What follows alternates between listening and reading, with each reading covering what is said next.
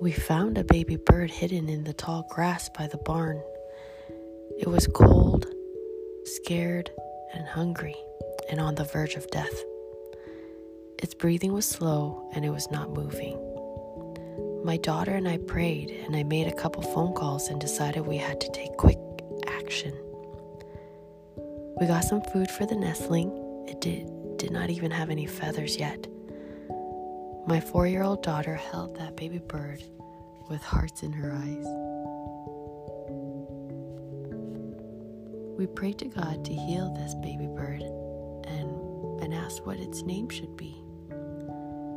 My daughter whispers, God said, Little Ladybug.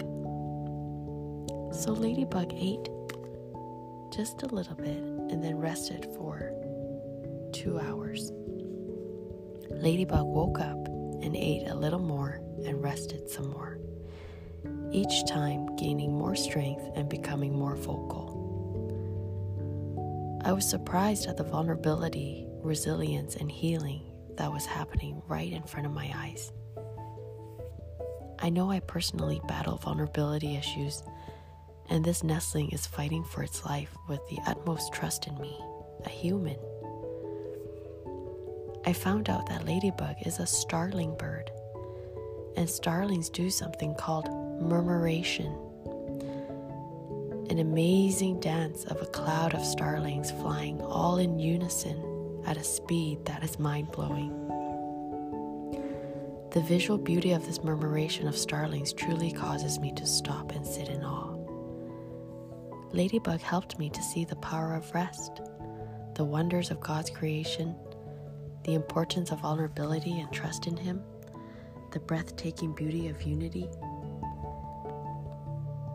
And there's a scripture that says, Then God said, Let us make mankind in our image, in our likeness so that they may rule over the fish in the sea and the birds in the sky, over the livestock and all the wild animals, and over all the creatures that move along the ground.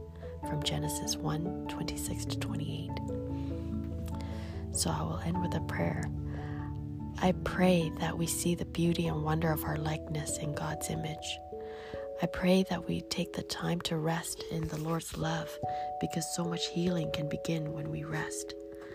I pray that we will have the courage to open the areas of our hearts that have been locked up due to pain, abuse, and neglect, and begin the process of trusting Jesus and in his healing powers. And I pray for heavenly revelation of unity to fill our minds, our hearts, our souls, and our spirits. In Jesus' mighty name, amen.